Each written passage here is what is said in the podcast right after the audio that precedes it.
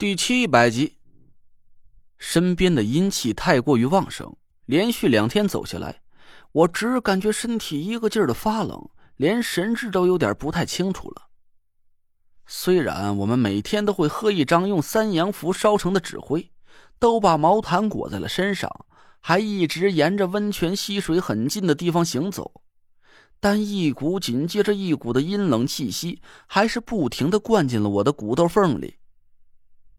这不是气温的问题，其实我心里很清楚，毯子是不可能隔挡住阴气的，但这起码是一种心理安慰，让我感觉似乎是多穿点就可以稍微暖和一点似的。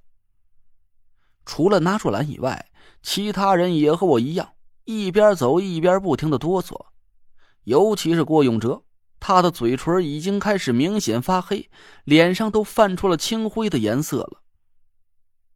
怎么样，郭子还能顶住吧？我拍了拍郭永哲的肩膀，塞给了他一块巧克力。郭永哲咧嘴笑了笑，使劲的提着嗓门说：“没问题，这点冷算个屁呀！哥们，什么雪山冰川都没走过。再说了，前几天咱不是还在地下溶洞里差点就给冻死了？那可比这里条件恶劣多了，起码咱身边还有点热乎气儿啊。”除了纳若兰以外。其他几个人都咬着牙点了点头。那若兰是纯阴命格，对阴气的反应并不太大，她倒没产生什么太大的不适。但这里和地下溶洞不同，到处都是阴气的存在，时间久了会把那若兰身体里为数不多的元阳消耗殆尽。那若兰还是每天都跟我们一起喝下田慧文烧好的符灰，我们的行动慢慢迟缓了起来。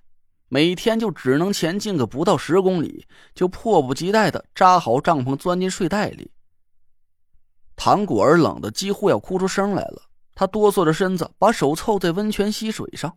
郭永哲赶紧喝止了他：“千万别碰着温泉，咱现在皮肤的温度太低了，别说是直接接触水面了，就算近距离被热气熏到，那都非得给烫伤了不可。赶紧离远点唐果儿瘪着嘴退开了几步，委屈的哭了起来。太冷了，我实在是受不了了，我宁愿被烫死，也不想被冻死。姐姐，唐果儿趴在田慧文的怀里大哭不止。田慧文的神色淡淡的，只是轻轻搂着她，也没说什么话。我愣了一下，奇怪的看着田慧文，他一直都很心疼这个莫名其妙捡来的妹妹。这一路上，唐果儿受了任何一丁点委屈，田慧文都会柔声细语的安慰他老半天。可今天，唐果儿哭得这么伤心，田慧文怎么却好像有点无动于衷呢？郭子，要是我没记错的话，这里离着峡谷的出口应该只有不到一天路程了吧？我问过永哲，他哆哆嗦嗦的伸出手比划了几下，点点头。顶多还有个七八公里，咬着牙顶一下，今儿个应该就能走出去了。我顿时精神一振，招呼大家收拾行装，走到了唐果儿面前。行了，别哭了，再坚持一下，走出这段峡谷应该就没事了。大家多吃点东西，吃饱了赶紧赶路。唐果儿抽抽搭搭的点头，他看了看田慧文，拉着他的胳膊：“姐姐，就让我看着你吧。”你身上好暖和。刚开始我对唐果儿的这句话还没在意。唐果儿是偏阴的体质，而田慧文是偏阳的。按理说，田慧文的体温本来就应该比他高了一点可田慧文听见这句话，却微微变了脸色。他伸手轻轻的把唐果儿推到一边吃点东西暖和了。唐果儿委屈巴巴的走到一边，咬着压缩饼干。我微微的皱了一下眉头。等到队伍继续前进的时候，我有意无意的靠近了田慧文，伸手握住了她的手。慧文，冷吗？累不累？田慧文的身子僵了一下，紧接着就转过头来对我笑了笑，还好。嗯，那就快走吧。我随口和田慧文说了两句话。他点了点头，加快了脚步。我们俩的手很自然的分开了。我紧盯着田慧文的背影，心跳越来越快了。就在刚才短短的几秒钟，我迅速的确认了两件事。第一件，唐果儿说的没错，田慧文的体温高的很不正常。我们每个人都被阴气侵蚀了元阳，体温急剧流失。虽然靠着摄取食物和热水硬撑着，但体温已经比平时低了至少四五度。可刚才我拉住了田慧文的手的时候，却感觉他的手上传来了一阵接着一阵的热浪。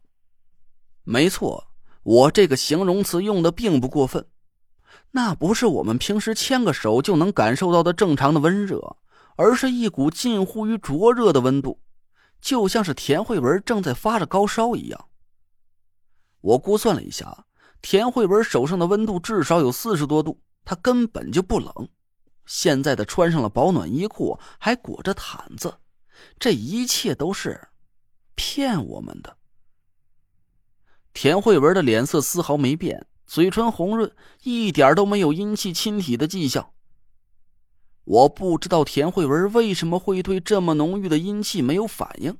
也不知道他为什么要装出一副被冻得瑟瑟发抖的样子，但我已经没有心思去琢磨这件事了，因为我还发现了一个更让我担忧的情况。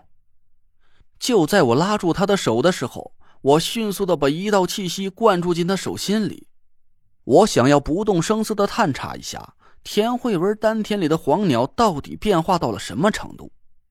可是我发出的那道气息。刚一灌注到他的手心里，就像是一滴水落在了一堆熊熊燃烧的篝火里一样，瞬间就消失不见了。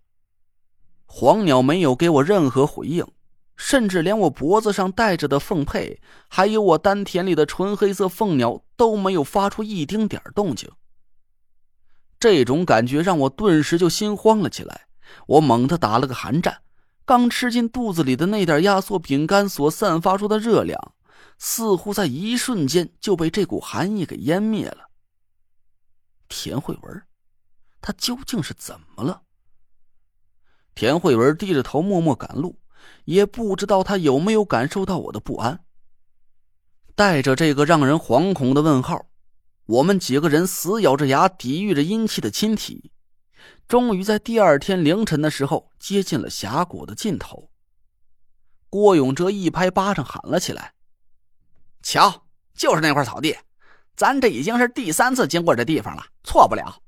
走到头，转过一块大石头，咱就走出这道峡谷了。”我们几个人一起欢呼了起来，赶紧加快了脚步，急匆匆的穿过草地，转过一块大石头之后，啊！我一下子张大了嘴，眼珠子差点夺眶而出。